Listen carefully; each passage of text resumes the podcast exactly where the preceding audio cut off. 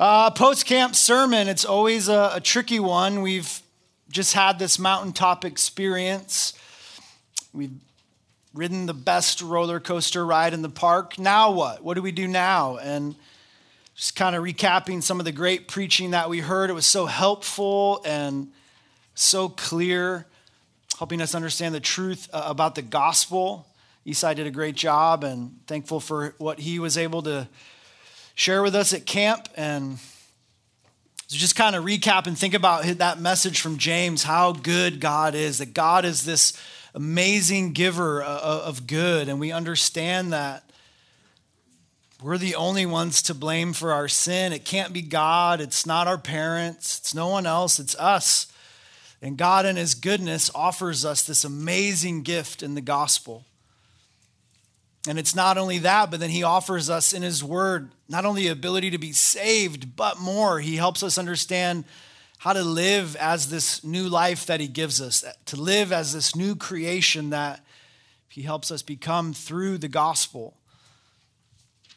And we understand that as a new believer, I'm going to have a new heart and I'm going to have a new life and I'm going to have new desires. And that's going to be hard for me to, to obey Christ perfectly all the time, but I'm going to want to.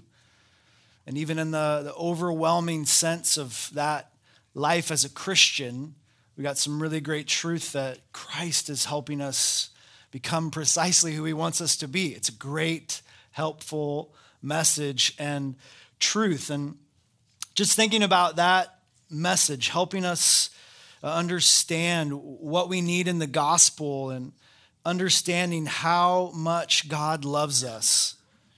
I believe that's a very familiar message to almost all of you. I think that's a message that you've heard a lot. It's one that you know that God does love us a lot, enough to give us his own son so that we could have this eternal life that the Bible talks so much about. And we know that that's a good deal for us. We understand it, and it reminds us of how much God actually loves us. But sometimes, in overexposure to something or just so much familiarity with something, we just grow, I don't know, less impressed by it. I think that's true for a lot of things. It becomes less spectacular right? As familiarity goes up, the impressiveness of that thing can go down. Happens with a new pair of kicks or a new, I don't know, hat, fresh cut. Those first few days, you like, man, I feel good about these shoes. People are noticing, commenting on them, or that new shirt, or whatever it is. But 90 days later, no one's impressed by that anymore, right? No one is. And, and, and, and that familiarity with it, it's kind of the same thing that can happen to us with the gospel. It's old. I've heard it. I know it. It's, it's not new and no longer remarkable. Jesus becomes sort of just washed out in all of the things that fill our days in life. Has a way of just becoming muted and what he's like and who he is, it just be, becomes kind of dull.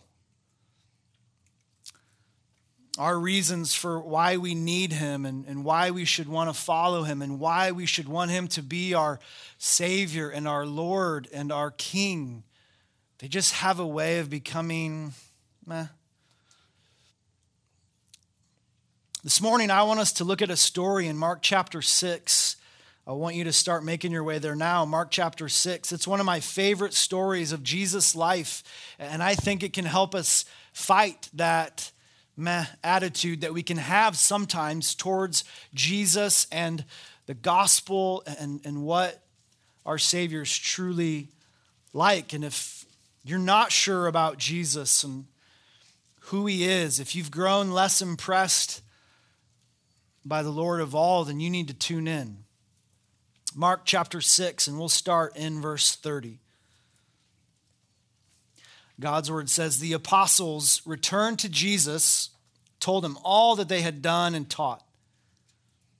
And he, Jesus, said to them, Come away by yourselves to this desolate place and rest a while.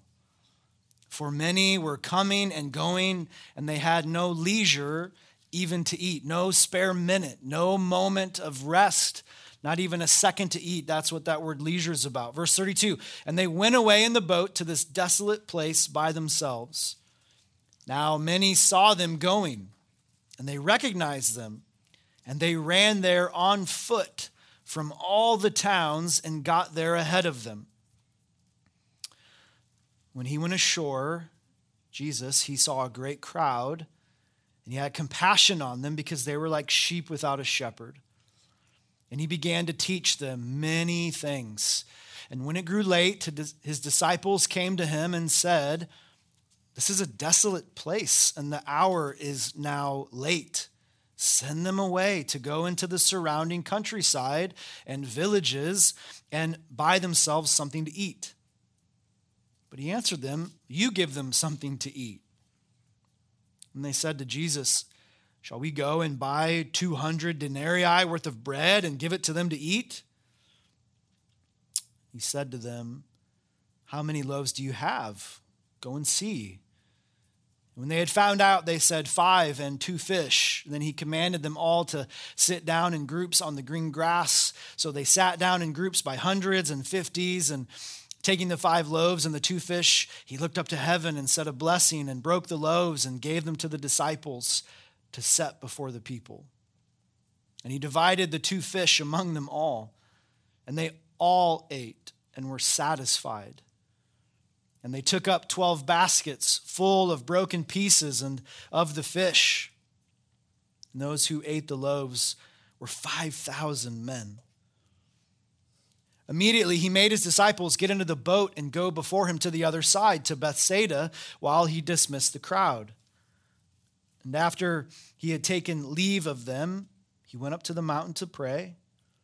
When evening came, the boat was out on the sea, and he was alone on the land, and he saw that they were making headway painfully, for the wind was against them. And about the fourth watch of the night, he came to them walking on the sea, and he meant to pass by them. But when they saw him walking on the sea, they thought it was a ghost, and they cried out, for they all saw him and were terrified. But immediately he spoke to them and said, Take heart, it's I, do not be afraid. And he got into the boat with them, and the wind ceased. And they were utterly astounded, for they did not understand about the loaves, but their hearts were hardened. Mark spends significant portions of the first five chapters trying so hard to help his reader understand who is this Jesus. And I like Mark. Mark is not a man of many words, he says what needs to be said. And from chapter one, Mark just gets right into it. Let me tell you who Jesus is. Mark explains, and we don't have time to look at all of it, I'll just recap it. Mark explains that Jesus is the Son of God. Mark wants the reader to know that, that Jesus is this Messiah that everybody's been waiting for. He's this promised king, this leader that all of God's people have been so longing to see. Jesus is really just the perfect representation of God. That's what Mark's trying to help us grasp. Hebrews chapter 1 verse 3, you could jot that verse down. Helpful verse that says Jesus is the radiance of the glory of God and the exact imprint of his nature. So, what's Mark doing? Well, he's he's helping us to see that Jesus initial ministry was all about helping people know what God is like. Helping everyone know who God is and what God's like. And that's what we have here. He's the promised Son of God, promised King, the one that the Old Testament just kept saying, He's coming, He's coming. Hold tight, he, He's coming. The Old Testament was full of a lot of bad kings, a lot of men who God's people started to find hope in, and then quickly that just vanished. Good feeling gone.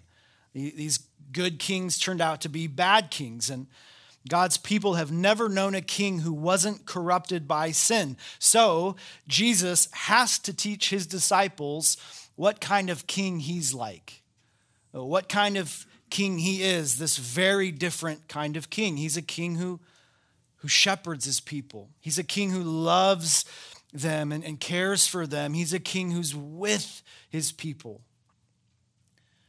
It's a great reminder for us. We don't have to wonder what God's like. We, we don't have to wonder Jesus is like because of God's word. We have this great picture of the kind of king and shepherd that Jesus is.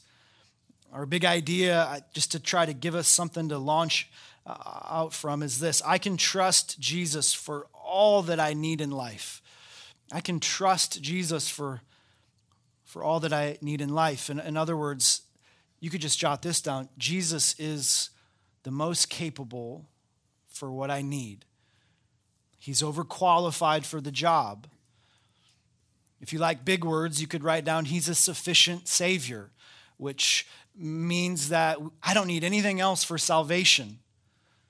And He's a sufficient shepherd, meaning there's nothing in my life that He can't handle. That's why I, I want us to see this. Jesus truly is the one I can trust for for all that I need in life. I want to show you those truths. And we're going to do that by looking at this passage here in Mark and focused on these two groups following the narrative. One group really large and really hungry, and the other group a lot smaller, really confused. And both of these groups, listen, they're both lost. Both of these groups need to see Jesus for who he is. They both need this glimpse of Jesus, the Good Shepherd. And that's the glimpse we need this morning. This is the kind of shepherd that Jesus is. Number one, he cares deeply. He cares deeply. The feeding of the 5,000, I know it's a story that a lot of you are familiar with. You've heard that story, you know all about it. And verse 30 of chapter 6 just kicks it off here. The disciples, they're, they're coming back from this mission. We didn't really get a chance to get into it, but here's the gist Jesus had just sent them all out to preach and heal and cast out demons and start to spread this gospel message. And they have done that, and now they're back. And Jesus is telling them, hey, we need to get away for a little R&R, a little rest here. You need it. Verse 31 tells us that their mission was successful and their success had made them busy and popular. Everybody knows now, not just Jesus, but the disciples of Jesus as well. And there's a lot of people surrounding them so much, look, that they have no leisure even to eat. They can't find a, a second to scarf down a chicken wing. They're busy. And that's the picture here. So Jesus, verse 32, he gets them into the boat. We got to get out of here. Let's, let's, let's go to a desolate place where the people are not.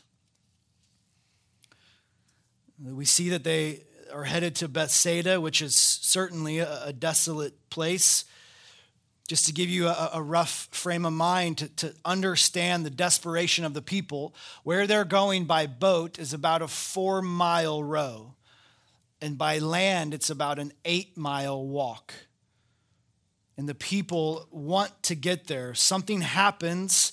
Uh, the guys go ashore. I don't think we're really meant to focus on the details. Again, Mark, not a man of many words, but he wants us to see what's happening. Jesus and his disciples are in high demand. Verse 33 the, the crowds see where they're headed, and they're willing to run eight miles to get there first.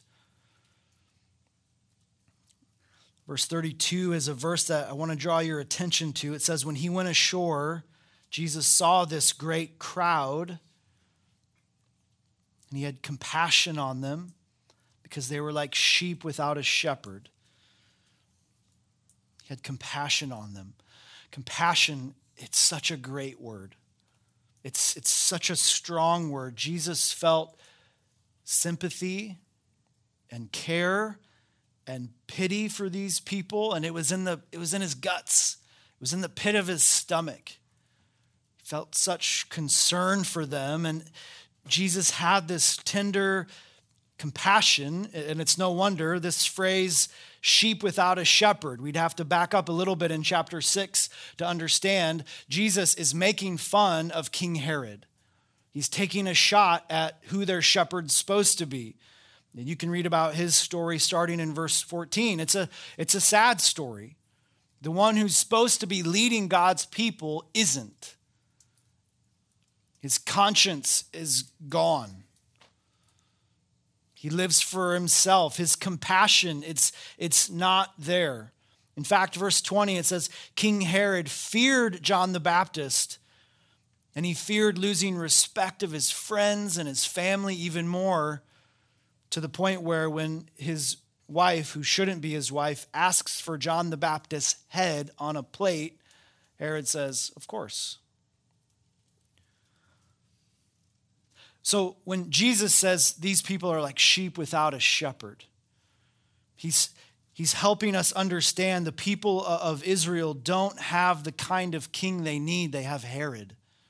They don't have the, the leader, the right one. They have the one who, who's, who's not able to, to help them. There's no human leader that can help like Jesus can. And Herod is, is more proof, another one in this really long line of kings who neglect their duty. He isn't shepherding God's people, he's exploiting them, he's not caring for them. And Jesus sees these people and it hits him in his guts, it hits him right in the stomach. What compassion, this deep compassion that he, he had for these people lost in need of help. They're defenseless so Jesus, Mark records, teaches at great length. It's a short couple of words, but it's a long amount of time.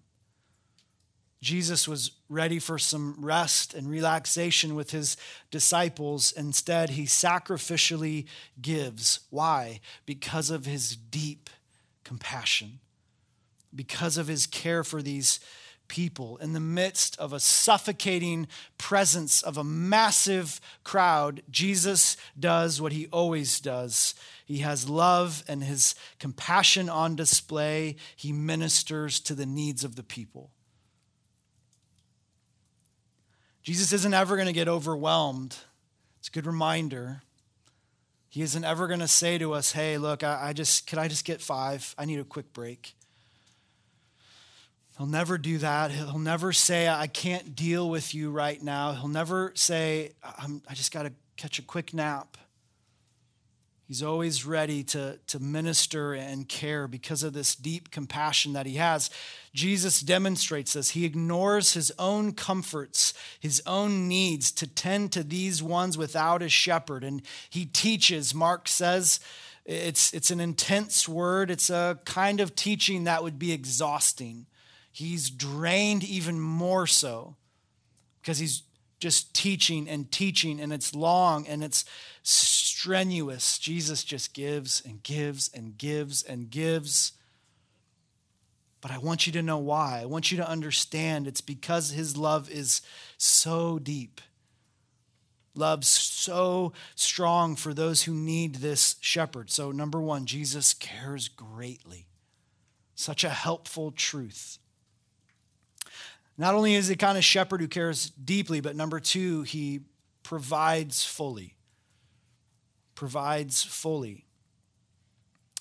Jesus went on to show his disciples another display of his power over creation, sort of starting in verse 35 here, that the sheep with no shepherd, they need food. They needed spiritual food, of course, they needed help there, which Jesus is supplying through his teaching. No doubt it's the gospel that they're getting. That's been Jesus' aim since chapter one of Mark, but they also are in need of, like, you know, and then a double double. Like they need physical food too. They're hungry.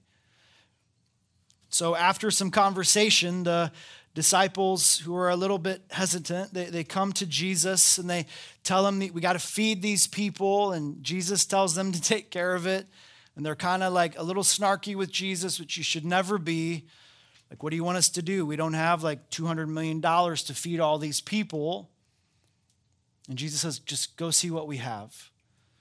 So they bring these, you know, crackers and a couple of sardines here. It's a five loaves and two fish, not enough food. And Jesus says, tell everybody to sit down.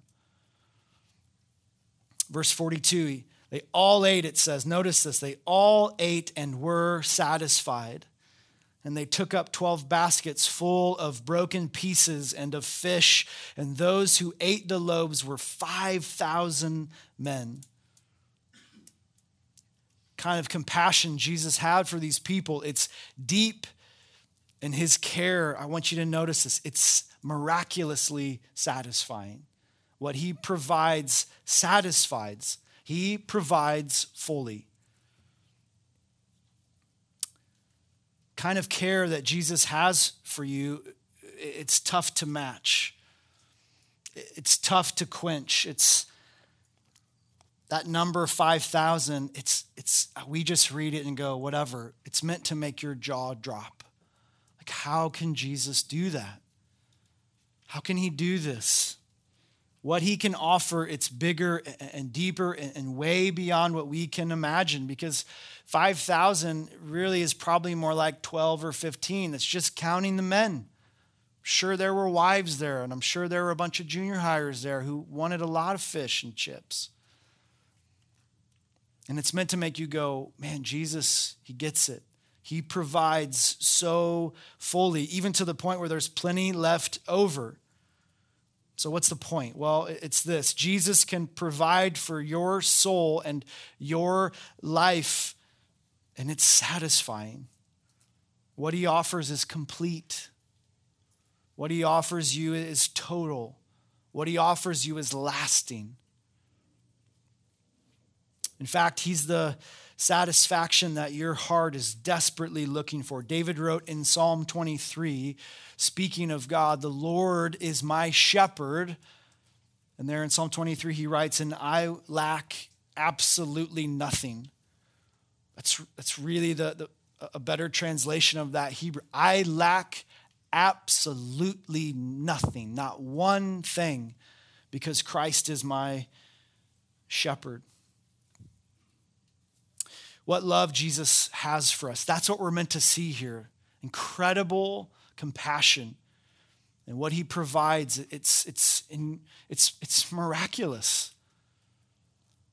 The God who made you feels this in the pit of his stomach, this deep love and care that he has for you. And, and get this, junior higher, he wants your soul to be satisfied in him. He wants you, the inner you, that part of you that's hard to explain. He wants you to find joy and satisfaction in Him, and He feels it in, the, in His guts. Why would God feel this way towards you? The answer is same reason that He felt this way towards this massive crowd because you're lost because you're in need of a shepherd. You reject him as your shepherd. You choose instead to have no one care for you and to follow after your sin. You have no one to protect you or provide for you, no one to look out for you or help. So often, Jesus is moved at unbelief as we follow his, his story through the Gospels. Often, he's, he's emotionally moved when people refuse to believe. Jesus is a shepherd who cares deeply, provides fully. When you embrace the love that God has for you, when you put your faith in Jesus as the one who died for your sin on the cross, you will know a love like this. A love that Paul talks about in Romans chapter 8, verse 38. Listen to this long sentence, but it's so helpful. He says, I'm sure that neither death, nor life, nor angels, nor rulers, nor things present, nor things to come, nor powers, nor height or depth, nor anything in all creation will be able to separate us from the love of God in Christ Jesus our Lord. That's the kind of love we're talking about. There's nothing that can cut you off from it. There's nothing that you could possibly dream up or imagine or make up. Nothing that's even in our future that we don't know about. Not even death can separate you from the love of this God. And it's amazing.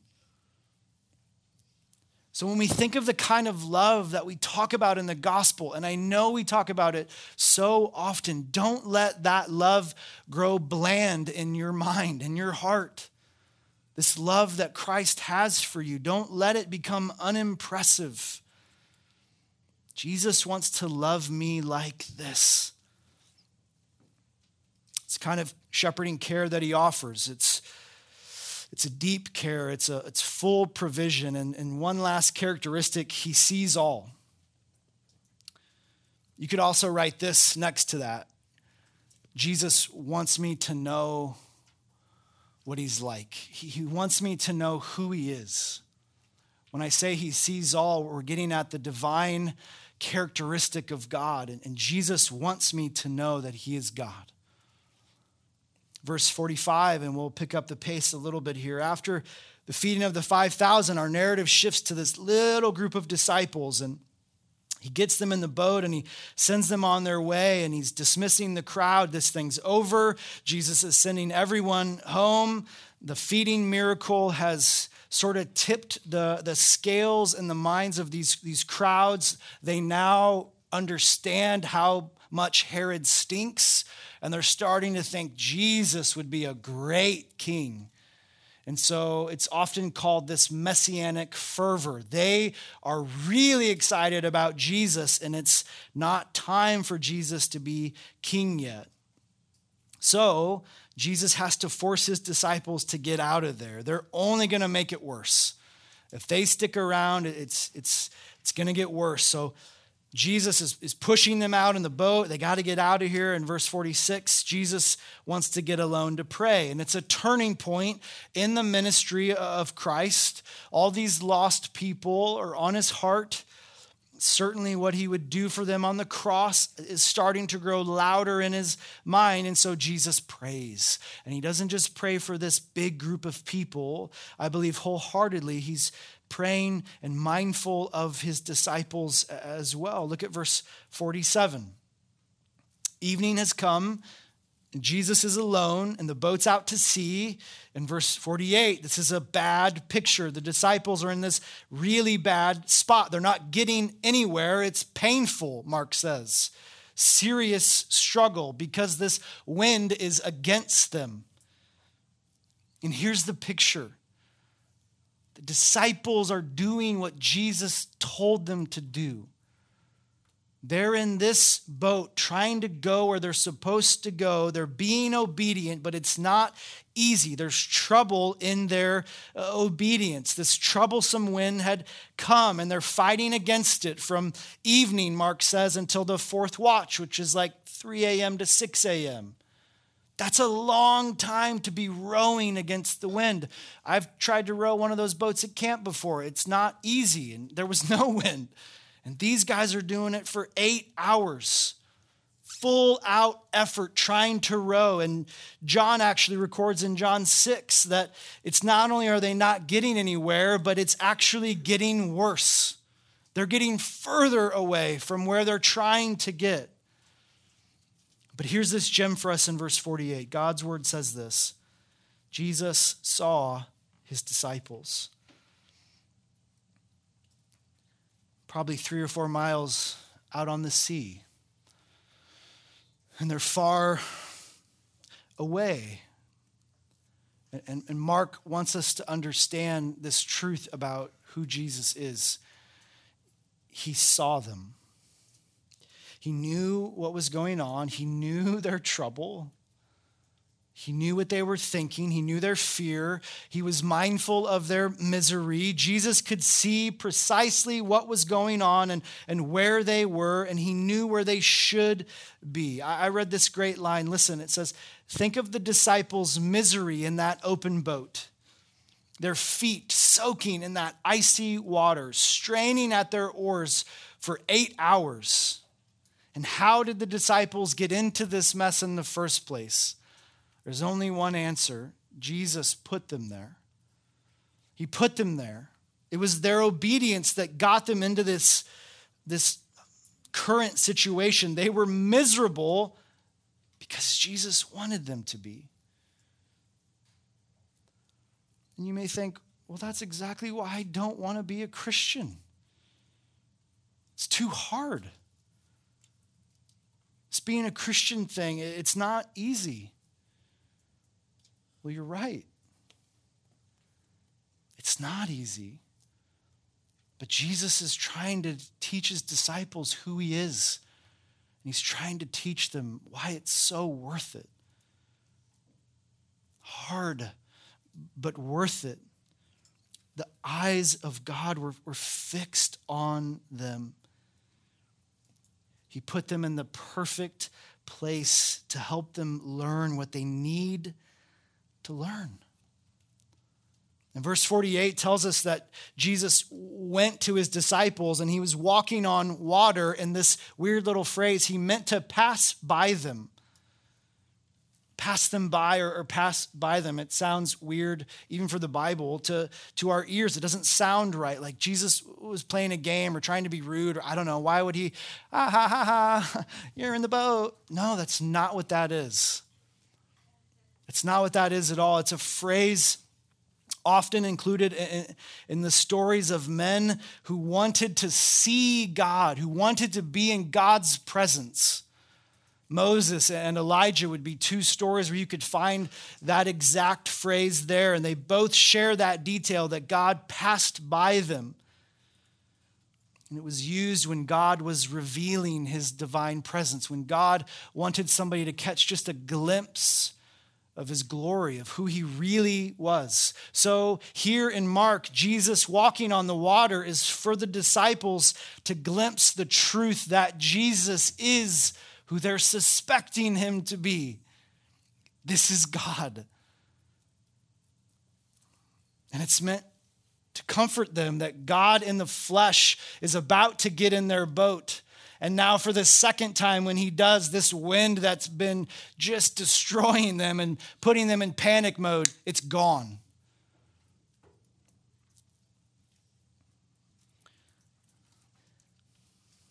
This king of ours is God. We don't need to fear. We don't need to question the difficulty of where God has us at the moment. We're right where we're supposed to be. Like the disciples, if we're following Christ and things are getting a little difficult, troublesome, we're meant to learn what they learned that night. We're right where we're supposed to be. My faith needs to be strengthened because Jesus sees me. He knows precisely where I am, and Jesus wants us to know who He is faith of the disciples, it's weak here. The, rest of the text just explains that at, at the end. They, they react with fear and disbelief instead of having like a, a huge party in that boat, instead of their faith just being so emboldened, instead they're afraid. They still don't get it. They don't understand who Jesus fully is and what he's doing and the kind of shepherd that he's really like. Instead of being comforted, they're confused. This is the kind of shepherd that Jesus is. He sees all. He knows what's going on in our lives too. He knows what you're going through. He, he knows it well. He knows the pain. He knows the, the struggle. And it's possible that He put you there. And you would say, Why? It's just the same reason to show you who he is. Psalm 32 8, write that down. God said in Psalm 32 8, I will instruct you and I will teach you in the way you should go. I will counsel you with my eye upon you. Psalm 121 8, the Lord will watch over your coming and going, both now and forevermore. It's recorded of Jesus in Hebrews 13 5. He says, I will never leave you nor forsake you. What comfort there is knowing what our shepherd is like.